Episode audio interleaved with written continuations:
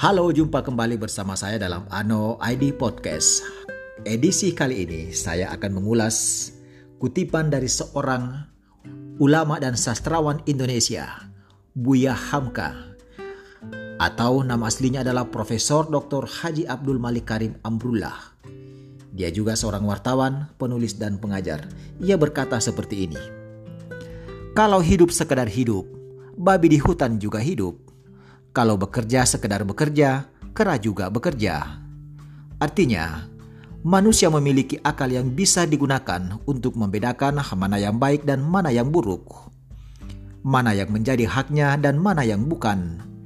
Manusia dengan akalnya dituntun untuk memiliki hidup bermanfaat, bukan hanya untuk dirinya sendiri, tapi juga orang lain dan lingkungannya bukan hanya hidup. Saat bekerja, manusia juga seharusnya bukan saja melibatkan pikirannya, tapi juga perasaannya.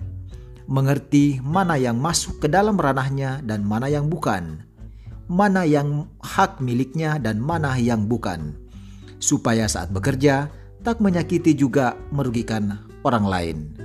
Dan sampai jumpa.